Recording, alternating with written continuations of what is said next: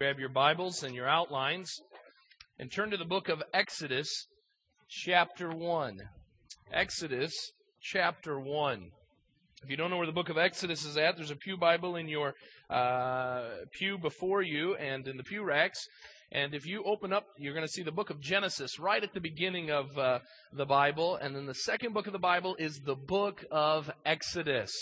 The book of Exodus. And uh, we're going to be uh, departing for a week out of our series in Malachi uh, to uh, deal with uh, uh, the subject of motherhood and the subject of uh, encouraging and honoring our moms because they have done so much for us. Many of you have heard uh, many of the stories of my exploits as a child, and my mother, of course, is up for sainthood. Uh, sometime uh, in the next uh, couple of years, she should be becoming Saint Michelle Bedal for all that she's done, enduring three children. And then, of course, the uh, three children, for that matter, three boys. And uh, the grace and love that I gave to my wife was giving her three boys as well. So she'll be coming down the, the pipeline for sainthood as well. Well, as I began to think about how we could honor our mothers, I began to think about how much my mother had taught me, how much uh, of importance and experiences that my mom uh, shared with me to teach me how to be uh, the man that I am today. No doubt your uh, mother had that impact on your life as well. And I, I found this on the internet. I thought it was good. What my mother taught me. My mother taught me to appreciate a job well done when she said, if you're going to kill each other, do it outside because I just finished cleaning the carpet. My mother taught me religion. You better pray that that comes out of that carpet. I like this one. My mother taught me about time travel. If you don't straighten up, I'm going to knock you into the middle of next week. I think my mom submitted that one. My mother taught me logic because I said so. That's why.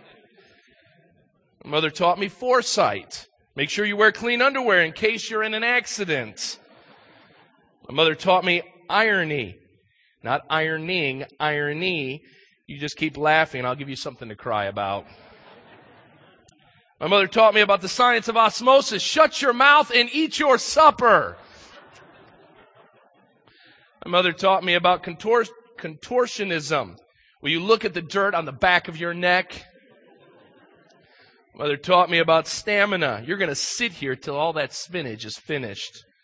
My mother taught me about the weather. It looks like a tornado has just swept through your room. that one died. I'll take that one out of the list. My mother taught me about physics problems. If I yelled because I saw a meteor coming toward me, would you listen then? My mother taught me about hypocrisy. If I've told you once, I've told you a million times, don't exaggerate. My mother taught me the circle of life. I brought you into this world, and I can take you out. This one cuts a little deeper than I'd like it to. My mother taught me about behavior modification. Stop acting like your father. And of course, our mothers taught us about envy. There are millions of less fortunate children in this world who don't have a wonderful mom like you do. Our mothers teach us a lot of things. And I know that's funny and, and partly sarcastic, but our moms do teach us things. Our mothers are there nurturing and guiding the very first steps that we have, teaching us the importance of, of words and the importance of manners, the importance of understanding how we are to act in certain situations. And today uh, we go uh, and study a passage of Scripture that speaks of a woman, speaks of a mother who taught her children and teach us something today that wasn't on that list. And what she taught them was sacrifice sacrifice. You know, I learned very early on that my mother has sacrificed a great deal for us as children. My mother gave up of, of many things. My mom gave up of her body, eh, having three boys, enduring the pain of pregnancy, the changes that take place in regards to pregnancy with her body. She gave up her comfort as that pregnancy came to an end, and, and then everything began to uh, start moving towards labor and enduring that, and then all the different things that come in life that she endured. Her comfort was sacrificed. I learned this today, this morning, with a newborn. we as parents, and especially moms, sacrifice sleep. My wife didn't get much sleep last night, and my third son made sure everyone in the house was awake and that he know that he was not happy.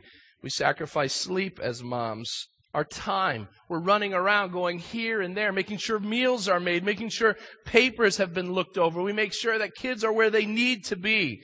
We get, uh, par- uh, mothers give of their energy. They give of their hobbies. My mom had a dream uh, when I was growing up to be a teacher, and she had to put that on hold to raise children until we had grown up before she went back to college to pursue the dream of being a teacher in the school systems. They sacrifice of their dreams and their pursuits. Well, today we meet a woman. We meet a mom who sacrificed. Her name should be the motto of sacrifice when it comes to mothering. We're going to meet her today because she sacrifices not just of her time and of her energy and of her body and of her comfort, but she sacrifices and gives up of her own son to someone else for the greater good of a people and the greater good back to God. So today we salute a woman, and in fact, we salute all women who have had the gift and the wonderful opportunity of being a mom. But before we do that, I know that there are some women out here today who cringe at the very thought of Mother's Day. I know that there are some here today who look and say, you know what, uh, let's not even talk about this. And I have due reason on why I don't want to talk about this. There are some in our midst who, who Mother's Day is a, just another constant reminder of their inability to have children and they see everybody else having all these kids and, and all they want is, is a child, just one child. Lord, just give me one child. And that inability continues to slap them in the face. And today they sit here and they say, what's so great about Mother's Day? I have no child. The Lord hasn't blessed me with that. And for, the, for those that are sitting there today, I say, give it to God. And I can't tell you uh, that I fully understand the grief that you struggle with in that. But I will tell you, give it to the Lord. Cry out to God. Let God know your desire to have children. Look at every option that is among you in having children and give it to God. I will tell you one thing I do know is that the having children or not having children is not the supreme pursuit of our lives. It is following God. I say that as well to people who want to be married and who haven't found a spouse. It's not, if you will, the end of the world. It's something huge and it's a desire that I don't want to diminish. But give it to God and follow Him and obey Him and let God be God and you trust Him with that child. The second group of people that I'd like to talk with who maybe struggle with Mother's Day are women who are estranged from their moms or estranged from a child. Maybe you're sitting here today and your mom was not the kind of mom that we're talking about today. Maybe today you're, uh, you're thinking back of horrific stories of abuse, of failure in your mother's life. And you sit there and say, I don't want to talk about Mother's Day because it only brings back hurts and pains in my life that I don't want to even deal with here. And my words to you is, as far as it depends on you, live at peace with all people, the book of Romans says. Pursue restoration. Pursue forgiveness. I know it's difficult. I know it's hard when someone has hurt you and someone has failed you so many times. But on this Mother's Day, don't show love because they deserved your love, but show the love because God loved us, and we should also love one another. Pursue that restoration. Pursue that forgiveness, no matter how difficult it may be, because Christ will honor it. The next one is, is those who have maybe had a child, or maybe were pregnant.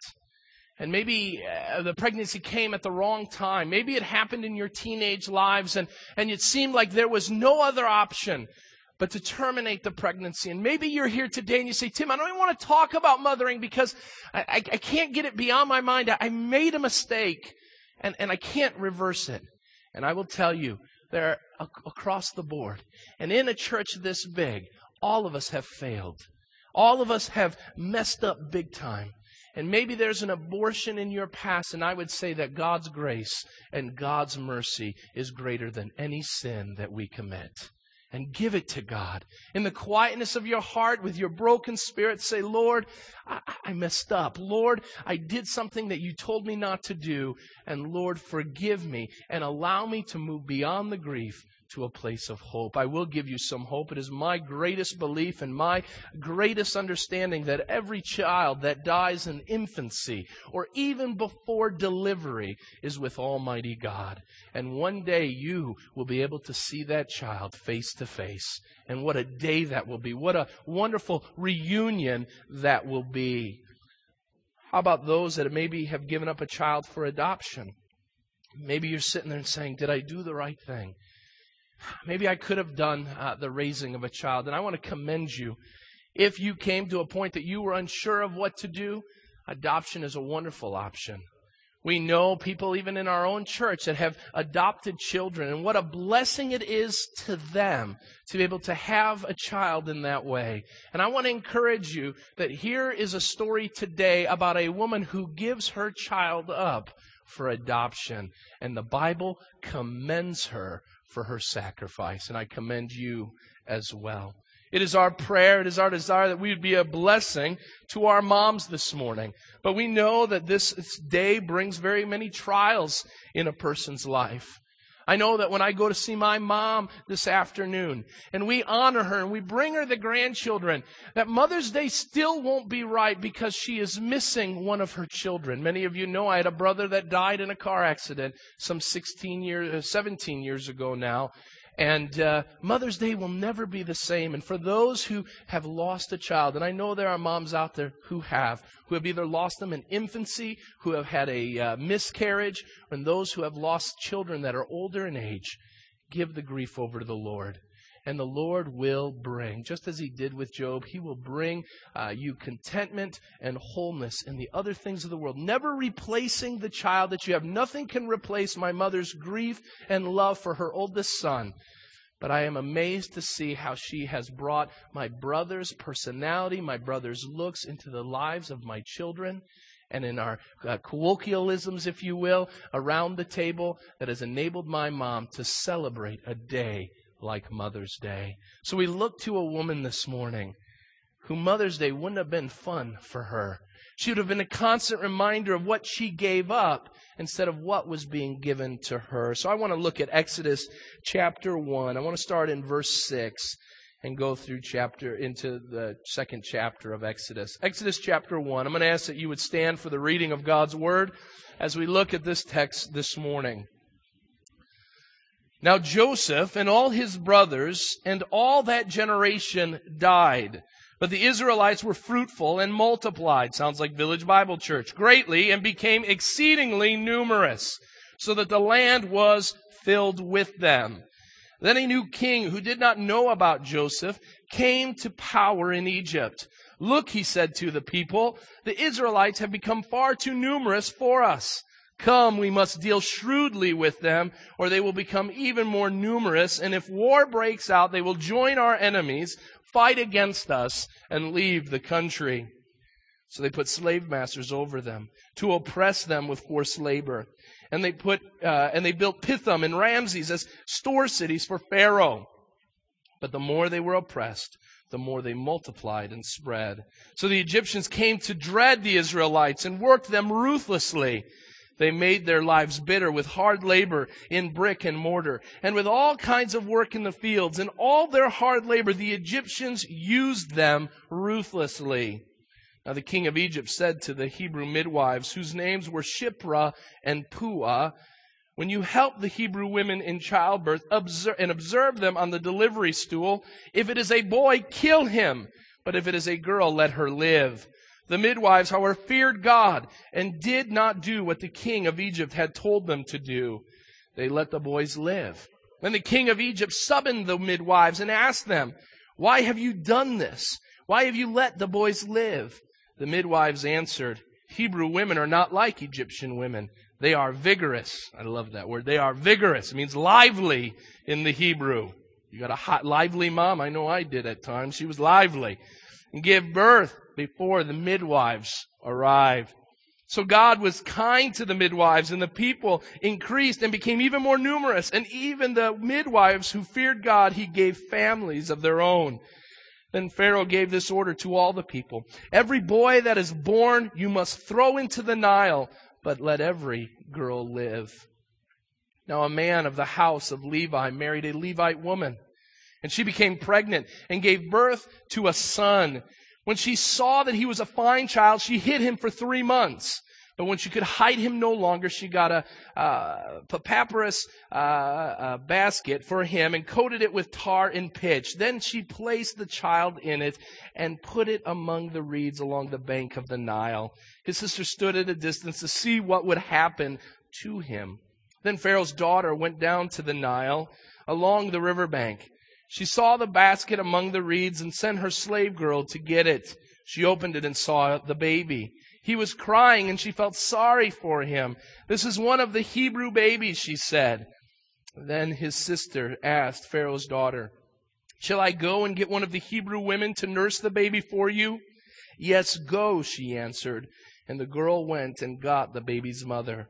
Pharaoh's daughter said to her, Take this baby and nurse him for me, and I will pay you. So the woman took the baby and nursed him. And when the child grew older, she took him to Pharaoh's daughter, and he became her son. She named him Moses, saying, I drew him out of the water. Let's pray. Father God, we come to a text where it seems that the world is out of control. It seems that evil man has had their way. And Lord, yet amidst that time, you had a plan. And you impressed upon a mother the importance of a baby boy. And not that she'd be able to keep this boy for a long time, but would release this boy into the hands of the very people that wanted him dead. Lord, what an amazing story. Hollywood couldn't even put uh, this together on their own, and that's why they steal this story and use it to make movies of. Lord, what an amazing story of a mother's love, of a mother's life, and a mother's legacy of sacrifice. And Father, I pray that, that the moms in this place, that every uh, person in this place would sacrifice where God calls us to sacrifice. And Lord, if it's our children, if it's our job, if it's our uh, gifts and uh, the things that we have in this world, Father, that we would give them happily knowing that you are in control and that you have a plan, because that's what we see today in the life of this sacrificial mom. So, Lord, we give this to you and pray that we can live in light of it, and as a result of it, honor you with our families and our children, so that you'll receive glory and honor. And all God's people said, Amen. You may be seated. I want to just take a couple moments and I want to share some ideas that, that I pulled from the text this morning in regards to the life of this individual. The first thing that we see in our text this morning is a mother's life. Write that in your outlines there in your sheet that was provided. A mother's life. Verse 1 tells us that there is a Levite woman who is married to a Levite. It doesn't even tell us who this individual is. It just says that she was a Levite woman. Now we know that the author of this passage is Moses himself. And we know that uh, Moses is the baby that we're talking about. At the end of our text, it tells us that they named this baby Moses. Now, I think that that is something uh, quite uh, um, consistent with a boy talking about his mother. Doesn't even name his mom in the story. Now think about that. Mothering, if you will, is a tireless task that many times gets no recognition at all. Here's the son. Moses, this great man who wrote the first five books of the Bible, and when talking about his mother, calls her a Levite woman. Seems odd, doesn't it? But how true is that when we treat our mothers? I, I probably would do the same thing because I don't honor and respect my mom like I should. And we see even the great Moses, for whatever reason, leaves out the name. Now, he does get the names down when he talks about the genealogies in Numbers 2659. Now, we learn something about this woman. We ner- learn her name. Her name is Jochebed. It looks like Jochebed, but it's Jochebed. And she was married to a man named Amram. Now, they had two other kids, Aaron and Miriam. So it's this nice little family of five people. Moses is this new baby that is born in the group. Now we know that this name that she had, Jochebed, was a name of great significance. Write that down. She was a mother who had a name of great significance. I looked up the, the name Jochebed. And what does it mean? It means Jehovah, my glory.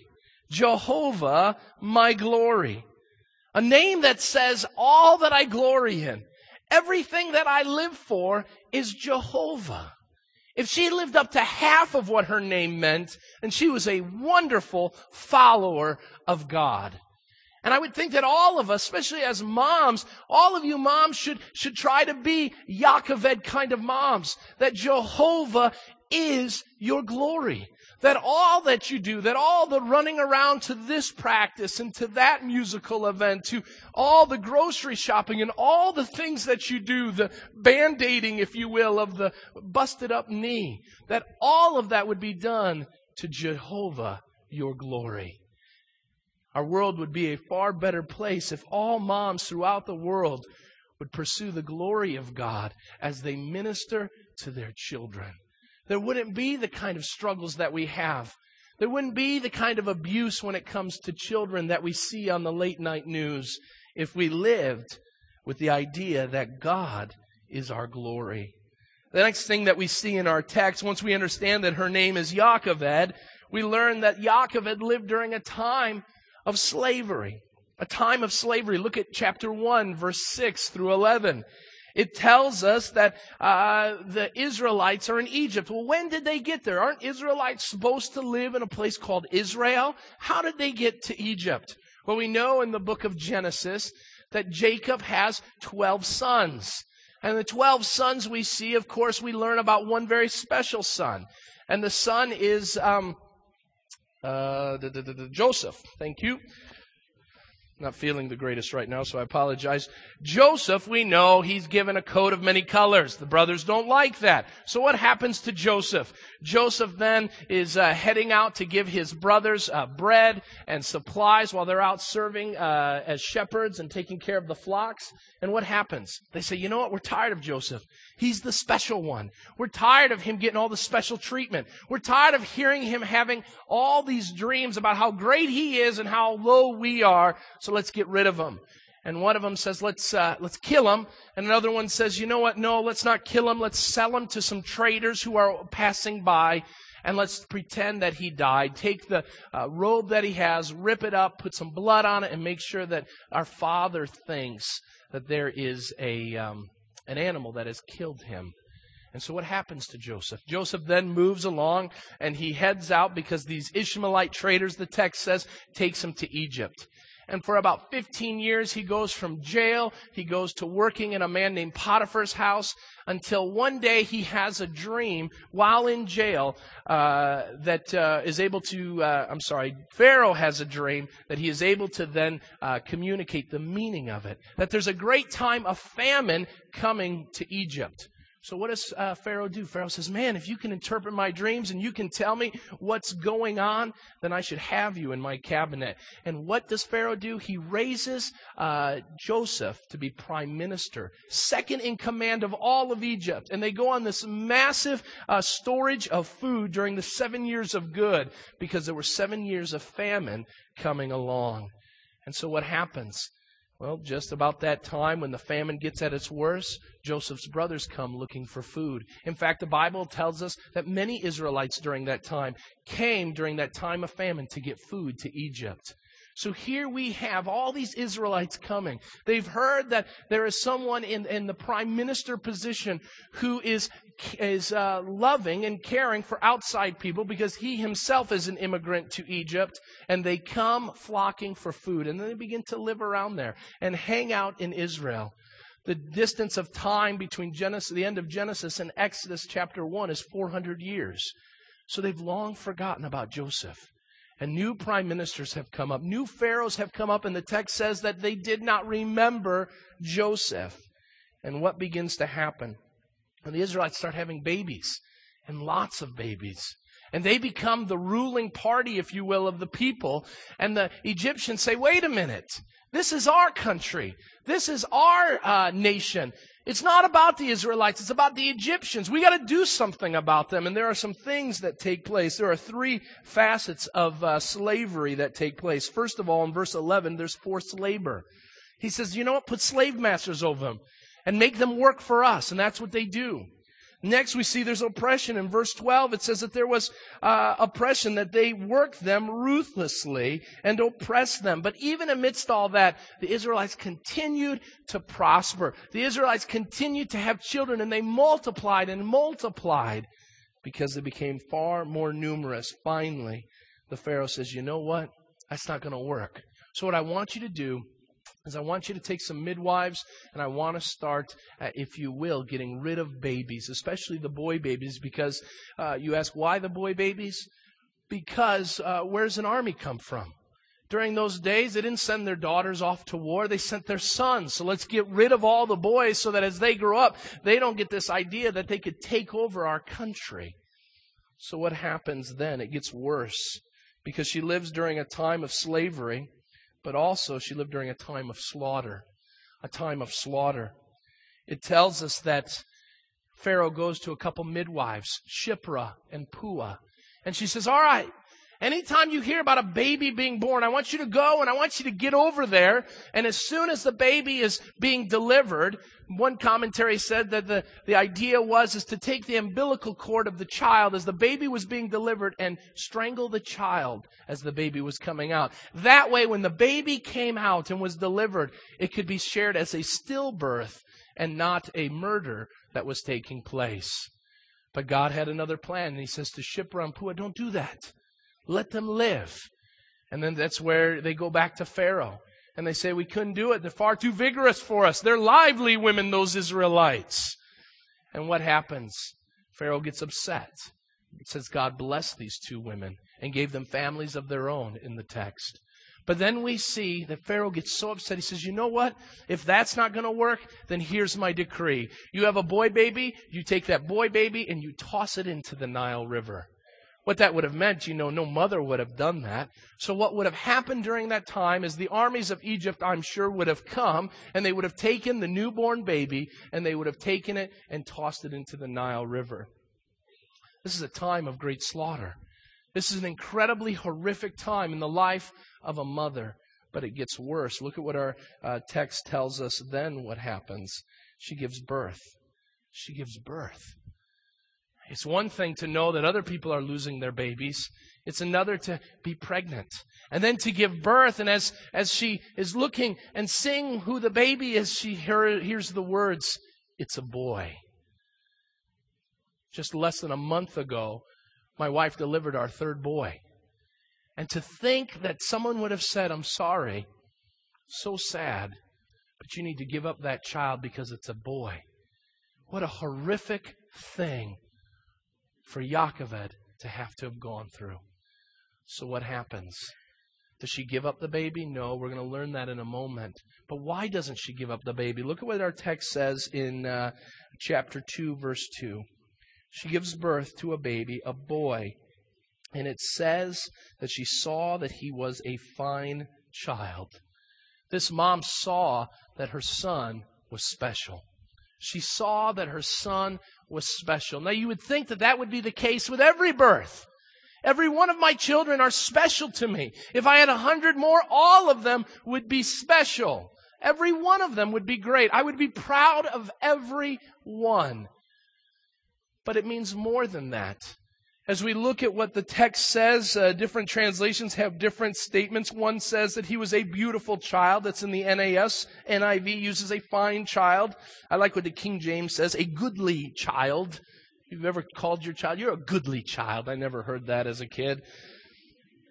There's no doubt that they thought these kids were beautiful. There's very few parents that when a baby is born, they, they look and I, I haven't heard from my parents whether they said this or not, but when they look at that as one ugly baby.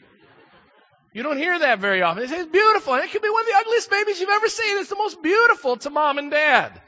It's a gorgeous baby. Well, it says that they thought this baby was a fine child.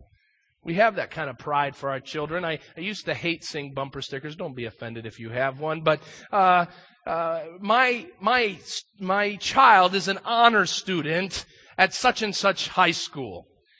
And then one day I, I was on my senior year spring break uh, trip down to Florida with uh, a group of students, and I found one that I took to my parents, and it said, "My child beat up your honor student at their local high school." I said, "My parents can have that up with pride." That's more, you know, parents have to be proud of something, and if it's not academics, might as well be thuggery, all right? There's no doubt they thought this child was special. But the book of Hebrews gives us an understanding a little more about it because Hebrews writes about this. The writer says this is important. And in the hall of faith, what does he write? He says that Moses was no ordinary child. He was no ordinary child. This wasn't just some normal child. There was something greater about him. Jewish legend tells us that when Moses was born, he got up, he walked, he talked. His face was so radiant that the room shone with a sunshine like never before. Well, we know that not to be true, that Moses was just like any other baby. But this is the kind of sense that the Jewish people had of this great baby named Moses. Josephus said he was one of the most beautiful babies ever known to mankind. Of course, they found Charlton Heston to play his part. He's a good looking guy. They had to find someone good looking, but I believe that they're missing what it's saying. One commentator said that uh, what was written in some books of antiquities that uh, what had happened was Amram and Yocheved had had a, had a uh, visit by an angel. We don't know this to be true. This is all extra biblical understanding. And that they were told not to let this child die because God was going to use him for great things. Now, the Bible doesn't talk about that, but we know the Bible has done that before. For whatever reason, we know that they saw this child as something special. I will give you what my interpretation is outside of all the Jewish understanding, and that is, is that they knew that God gave children as a gift from Him, and that life was precious to any mom and dad. And we weren't to just throw it away. We weren't just to get rid of it if we didn't want it, or if a king told us not to have it. So what do they do? They know that a child is a gift from the Lord, and they said, We're not going to give this thing up. It's a beautiful child. It's a wonderful child. We're going to keep it. And I believe they, they believed that there was potential of all children. What a great reminder for moms. Don't ever think that your kids have no potential. I don't care if they bring home all F's. I don't care if they struggle through the times of life. Don't ever give up on the potential of a child. If I was to have told you how many times I was told I didn't have potential, I remember my mom at times would cry at the schools when they would bring him and say, We don't know what to do with that, Tim. He just won't stop screwing around. We don't know what to do with him. There's something wrong with him. He's got some uh, uh, wires detached from him. He doesn't speak proper English. He makes weird noises. We don't know what to do with him. And my mom would come home and she would cry and she'd say, Bill, what are we going to do with this child? And then I'd go to church and I'd get kicked out of Sunday school. And, and there was no rest for my parents from all the issues that I had. And I look back and I'm so glad my parents never gave up on me. They always said, you know what? You are a little strange. You're not the goodly child that we would have wanted. But you know what? God's a God of grace and He's a God of mercy, and we're going to see that played out. And some of you today are giving up on your children. Stop doing that. Let God give the potential to your child. And you believe it with all your heart that your child, he may not be a doctor, she may not be a, a scientist or, or some great thing from a worldly perspective, but she's great and he's great in the eyes of God. They saw potential in this child. He was special. The next thing we see is a mother's love. A mother's love. There's love in two things that I see in Yocheved's life. First of all, she had a love for God. The reason why I know this isn't from the text in the book of Exodus, but we know it comes out in the text of Hebrews. It says that they did this. Moses' mother and father did this. They saved Moses' life by faith. They did not follow the, decree, uh, the uh, decree of Pharaoh because of faith, which tells me if they were doing things by faith, the Bible says without faith it is impossible to please who? God. So if they were living by faith, what were they doing? They were pleasing God. That means that there's some love there. They loved God and they wanted to please Him and they were doing what God was calling them to do. They had a right relationship with God. You want to be a great mom? Don't worry about the time you're spending with your kids. Don't worry about how to uh, bake better cookies and, and uh, tie better shoes. Don't worry about that stuff. You get right with God and let God figure all the other mothering out. Get right. Live by faith. Please your Father in heaven and it'll all work out in the end. They had a love for God, it says. But then we also see with the sacrifice and what she does that there was a love for her children. She loved her children. Now, does it say in the text, I loved my children, says Yocheved? No. But we see out of the sacrifice, we see out of the risks that she takes that she loved her kids. And We see that in a couple different ways. First of all, we see that this love enabled her to resist Pharaoh's decree to resist Pharaoh's decree. Look at verse 2. She is pregnant. She has the child. She finds out it's a boy baby. She gives birth. When she saw that he was a fine child, she hid him for three months. How do you hide a baby for three months? How do you do that? How did they go about living? Think about that, where you have a child, and what do we do? We take pictures of the child, and we let all the world know we've had a baby. And yet Yocheved and Amram, they can't do that. So they hide the child for three months. I wonder if there was the, the clatter of horses and, and chariots riding up to their home in Egypt. And it was, hurry up, get the child somewhere where they won't see them. And literally hushing the baby, which is an impossible task. How do you quiet a crying baby at a moment that you know that if the baby cries and blows the cover of the family, that you would lose the baby? And yet, what does Yocheved do? It says that she resisted and she hit him. What a reminder for moms today. The world's going to tell us as parents and especially as moms, you need to do this. You need to do that. You need to go this way. You need to go that way with child uh, uh, nurturing and care. You need to make sure you do this with your child. You need to make sure they're taken care of in this way and that. But I would tell you, if it doesn't line up with God's word, you tell the world, forget it. I've got a better uh, mothering uh, advice from my Father in heaven than I do from the world. And she resisted the decree, the ways of the world, to follow God. Next, we see she responded with a creative plan. She responded with a creative plan. Look at verses 3 through 6. It says in chapter 2, verse 3 through 6, but when she could hide him no longer, she couldn't do it any longer, I wonder if it, within that text there's this idea maybe that something happened. Maybe there was a close call. We're, we're not sure what happens, but she finally comes to the point I can't do this any longer. We're going to lose our child. What are we going to do? So it says she makes a basket for him. She coats it with tar and pitch, and she places the child and puts him among the reeds along the bank of the Nile.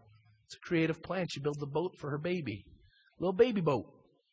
And what does she do with this? I, I love this. I'd never seen this before, but she follows Pharaoh's decree, but with a twist. Have you ever noticed that before? It's the first time I ever noticed that. Pharaoh says, throw the baby in the Nile. She says, all right, I'll get the baby in the Nile, but I'll do it my way. Can't get in trouble for that. I'll put the baby in the Nile. And that's what she does. But she makes sure a couple things take place. I wrote this down. She made sure she gave proper protection. She builds a boat that is going to enable the baby to live if it's placed into uh, the river. Think about this a three month old baby, placing it in one of the largest rivers in all the world. And yet she protects it. She builds something that's going to protect it. Next, we see that there's a proper uh, supervision given. She says, "All right, we're going to place it in the river." She places it in the uh, in the reeds of the river, which means it's on the banks of the Nile, an area that isn't probably very turbulent but very calm. And then she says, "All right, Miriam, Moses' older sister, I want you to keep an eye on him, supervise him. We're putting, we're putting all our hopes in, in that this boat will stay afloat. So make sure that it does and make sure it goes where it needs to. So Miriam goes. We don't know how old she is, but when she goes and she watches the baby, there's a proper supervision and then she gives it to a certain person. The text gives us this idea that it was the plan to get it to Pharaoh's daughter. I don't know if in the uh, uh, Cairo Times it had been said that Pharaoh's daughter was looking for a baby. It doesn't tell us that uh, Pharaoh's daughter had made it known to anybody that she wanted to be a mother, but for some reason couldn't. But it seems in the text that the person that Yocheved wants the baby to get to is Pharaoh's daughter and he sees, she sees it come to fruition. Well, what does that teach us? Very quickly, it teaches us protect our children, supervise our children, and make sure that the person or the people that are around your children are the people that are going to encourage, love, and take care of your children. Folks, we live in a world, we live in a world that there are evil people. We live in a world that desire not to treasure children, but to make children targets. And I want to encourage you not to just lock up your homes and have no outside contact, but make sure, please make sure, and I can't encourage this enough, that you protect your children, that you supervise your children, and you know who your children are hanging out with. Don't let them go into kids, and I know this is very practical. Don't go let them go into other people's houses and not knowing where your children are at. We've got a girl in our neighborhood who, who just kind of finds herself meandering through the neighborhood. And I, I pray for her, seven years old, and she's riding her bike on, on a major highway. And I'm appalled by this. And her parents are busy doing other things. And what happens? I pray for her. Lord, protect her. Protect her because her parents aren't supervising where this child is going. She comes into our house, walks right into our house. Her parents don't know us that well. Walks right into the house. Myriads of things could happen. Protect your children. Protect them. Supervise them, even as they grow older. A creative plan. Next, we see she raised her son for a season. A season. The text tells us she had Moses for three months. She puts him into a river. And the text says that Pharaoh's daughter finds him. And Pharaoh's daughter says, Hey, it's a Hebrew baby. I need someone to nurse him. They didn't have Enfamil back in the day. Gotta go find a nurse. And Miriam does what mom tells her to. Hey, I've got a woman who has, who can nurse the baby for you, a Hebrew woman. I'll go get her. She goes and gets Yocheved, brings Yocheved. And uh, what does uh, Pharaoh's daughter say? She says, Hey, will you nurse her? I'll pay you to do it. So nurse her. The text tells us that until he was older. We have an idea from Jewish history that it was probably about four years. The average Jewish child nursed for four years. I know I'm hearing groans from moms all over this place. Four years of age. And then was handed back off to Pharaoh's daughter. Think about that for a moment. If you had four years with your child, some of us take for granted the time that we have with our children. And we think we've got all the time in the world, but my friends, we don't. At best, you may have 18 years to spend with your child in the formative years of their lives, but some won't have that long at all. Some will lose a baby in infancy. Some, as my mom did, will lose a child in their teenage years. We never know what a day might bring. And what the text tells us is she raised him for a short season. Don't take for granted your children. Make sure that you are pouring into them every day as if it is your last. Do it with all your heart. The next thing that we see is when she raised him for a season, she released her son to God. Took him to Pharaoh's daughter, it says. That's a heavy statement. I'm sure if, if Jochebed would have been writing it or any other mother, wouldn't have written it like Moses did in verse 10. When the child grew older, she took him to Pharaoh's daughter. That's all she says. What that must have been like. And, no, and notice this. We have no idea whether Pharaoh's daughter knew that Jochebed was the true mother. I'm sure she didn't because there was no way they would have allowed that kind of connection to take place. But it's not shared. And the pain and the suffering that was given to Jochebed as she hands the baby off yet again. She did it at three months of age. Now she does it somewhere when he's a toddler or a young child, and she hands him off. I know there are some here today who are coming to the point of releasing their children into the world, releasing their children to college, releasing their children to adult jobs, re- re- uh, releasing their children to spouses, to their own homes. And you know, don't think that it's time to release your child when they hit 18. Some of us are coming to graduation right now. Even in the Badal family, we're dealing with graduation, preschool graduation. And I'll tell you, we release them on day one. We give them over to God. What did these people do up here? I don't know. You know, some have said, you know, I don't like this idea of dedication. Uh, when the church I grew up in, there was a lot more pomp and circumstance. We baptized babies. Well, we have biblical reasons why we don't baptize uh, infants. But dedication is more, I hope you don't think it's just this rote pattern of, well, I'll do this and yes, I'll do that. Folks, it's more than that. What you are dedicating as parents to doing is you're saying, I'm giving, as it was said, all worldly claims back to God. This baby is yours, God. It's not mine. So, God, if you ever choose to take this child, I give it to you. If you choose to take this child to the far reaches of the world to go share the gospel, I give you this child. She released her baby, and so should we. Not at 18 years of age, but from day one. And every day, release our children into the hands of Almighty God. So, what did she get out of it? The text tells us that she got paid. She got paid. Look at our third point this morning. It talks about a mother's legacy. The text tells us that Pharaoh's daughter says, I'll pay you. I wonder what she got paid. I was studying uh, for this and I looked up uh, Forbes magazine. I remember an article that had been written, and Forbes magazine did a salary comparison of all the different occupations that we as individuals, as human beings, have. And Forbes magazine put at one of the top ones being a mother. And they had put together with all their economists and all their statisticians that a mother deserved a yearly wage of $134,000, $121. So what does that equal out to be? They said that that equaled out to about 90 hours of work a week for a mother. 90 hours a week. And we're the ones as fathers that are told we overwork. I think our moms need to take some time off. And I know what that means. That means dad's going to have to work harder. So I thought, you know what? I'll look and I'll see and find out did the fathers have any pay? Now, there's no statisticians or any economists that say a father's worth anything. But what did Yocheved get? I want to close this out with a couple things. Yocheved got much more. You don't get paid as a mother. We couldn't pay you enough, even if we could uh, give you money.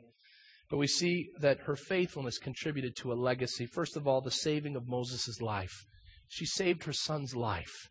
Though she could not have her son, she was able, because her son was in a prominent place. Do you think every time that Pharaoh brought out the family, that Yocheved wasn't there? That she wasn't in the crowd and quietly saying, There's my boy. There he is. Look how, how he's grown.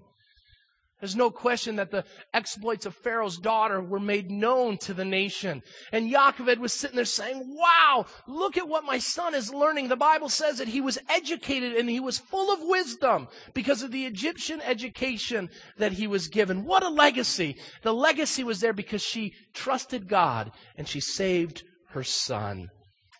When you're a mom, your life is all about preserving the life of your child, protecting it, caring for it, seeing the health and adva- excuse me, advancement of your child.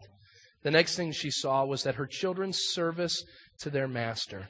Her faithfulness, no doubt, con- contributed to this. We know that Aaron, the oldest boy, became a priest. He was a leader in the uh, nation of Israel. We know that daughter, Miriam, would one day become a prophetess, one of the most well known women in all of Israel. And of course, we know that Moses became the lawgiver, the leader of Israel, the one who talked with God, the one who was given the law of God, and the one who wrote the first five books of the Bible. I wonder what Yocheved's scrapbook looked like. Think about that. These kids did great things for the Lord. In fact, this family is the most mentioned family in all the Old Testament all three of these children, fine children who serve the Lord. Why do we serve as mothers? Why do you do what you do? Not for the pay, not for the honor, but for the legacy that you will one day have as your children serve their master. Finally, we see it's a story worth mentioning to future generations. the book of Hebrews, and in fact, in the book of Acts, Stephen tells the Sanhedrin about this story. And he says, Moses' parents did something great. And it was a story that would be mentioned and mentioned time after time from generation to generation, even thousands of years now that we have uh, watched as time has gone by. And we speak of this woman, Yocheved, and her child, Moses, that she saved. Let me ask you something. As a mom, are you serving? Are you doing all that you can? Not for what you're going to gain today, but what you're going to gain in future generations. Many of you know that my father came from the nation of Iraq, lived in Baghdad until he was 16 years of age. They left because there was ethnic cleansing beginning to take place because uh, of the British moving out of their mandate in Iraq and uh, all different kinds of tribal groups taking over. And a story is told in my family's life. Early in the 60s, my great great grandmother, Nana Marta, shared a story. There was fear and trepidation amongst the family. Many of my uncles worked for the CIA in uh, Baghdad as operatives of what was going on in the field, and they said it's going to get bad and it's only going to get worse. And we, as Assyrians, minorities in this country, will lose our lives if we don't get out. And my Nana Marta's listening, and she was a quiet spirit, they said, and she says, Why do we talk like this? Do we not have a God who is our refuge and our strength? Do we not have a God who says he will protect us from raging armies around us? And they said there was a hush because Nana Marta didn't talk very much. And she prophesied that day. She says, I see a day when my family will gather together in a place where there is no fear, but there is celebration. And you know what? All of Nana Marta's family now resides in America.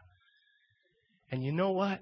A quiet spirit of a mother can change the world around us.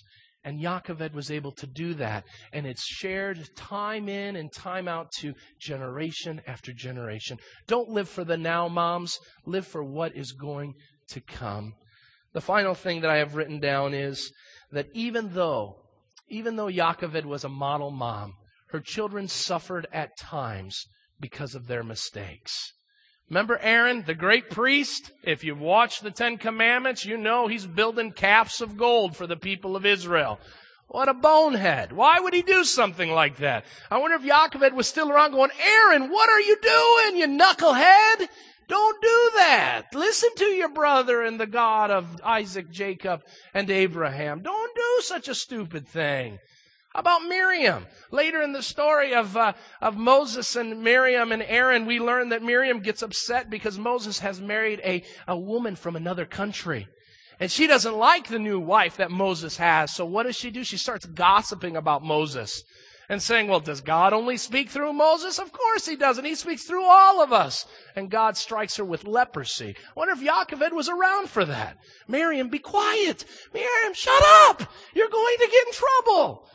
What happens? She gets leprosy. And of course we know Moses. 40 years of age sees a Egyptian beating a Hebrew slave and he gets angry. And what does the text tell us that he does? He murders. I know that you're out there, moms, and you're serving the Lord and you're faithfully doing what God has called you to do. And you're sitting there saying, I got no legacy.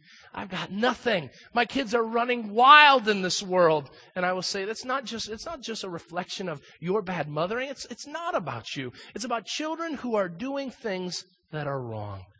But you know what? I hurt my mom in a lot of ways. I heard her, you know, there were so many times. I remember a time I was singing, so many, and we don't have enough time. But I remember uh, my freshman year of high school, we were at a Christmas uh, uh, musical. And I was in the choir. It was an easy A. Sorry, Bob Abel, but it was an easy A if you were in choir. And, uh, and so I was in choir, and I remember I was bored standing on the platform, you know, and there was a lot of people, and my job was to entertain the people, right? So I thought it would be funny if I stepped down from the platform, and if you don't believe me, talk to my mom. Step down from the platform and start helping the director direct on a bet by the other baritone voice in the choir. And that's what I did. And I remember I turned around, I thought everything was funny, and people laughed for a little bit, but I looked back and my mom was in the third row of the bleachers and she's crying. Not the first time my mom cried. Okay? She was crying. I broke her heart. And I've told you, I've broken my mom's and my dad's heart many of times. And a lot of people said, you know what? They're never, he's never going to make anything of himself. And I stand as a businessman. I stand as a preacher of God's word, an elder in a local church. I stand as a father and as a husband, not for my glory and my renown. Please don't assume that. But I stand here as a legacy that my parents never gave up on me. Don't give up on your kids, even if they are troublemakers. Don't give up on them. Don't label them. Don't compare them to your better children, if you will. Don't do that. You give them to the Lord and you say, Lord, I want to be a mom who lives out a life of love that produces a legacy that honors you in all that I can say and all that I can do. Let's pray. Father God, we thank you for this morning. Father, I thank you for the opportunity to share your word, the opportunity to speak and to honor those moms who have come uh, and have been a part of our body. We thank you for the moms that are a part of this group because of what they've done, what they continue to do for our families. Lord, many great men and great women have all gone back to who their mother was and said, I am who I am today because of God working in my mother's life. And I repeat that over and over again. So, Lord, first I pray for our mothers that they would be encouraged, that their hearts would be enlightened on how to glorify your name as they mother and as they take care of the children and the husbands in their lives. Lord, I pray for the young women in our midst who one day will be mothers, that, Lord, they'll even begin now to plan and prepare their hearts for the job that you have for them. And Father, I pray for those children and Lord, I pray for the children who, uh, who find it difficult to honor their parents. It's too busy. There's too much going on that they would pursue with all their hearts the ability to honor their mother as we know Jesus Christ did with his own mother. And Lord, I pray for those wayward children, those children that have run amok. I pray that for, uh, for their own lives and for the sake of your name, that they would be brought back Lord, that you would bring them back to a place of forgiveness and a place of restoration that would enable a mother to look with great pride on the work of grace that you have done. So, Lord, we give this to you and we thank you for the mothers you've given us and we thank you for the impact they've had. In Jesus' name, amen.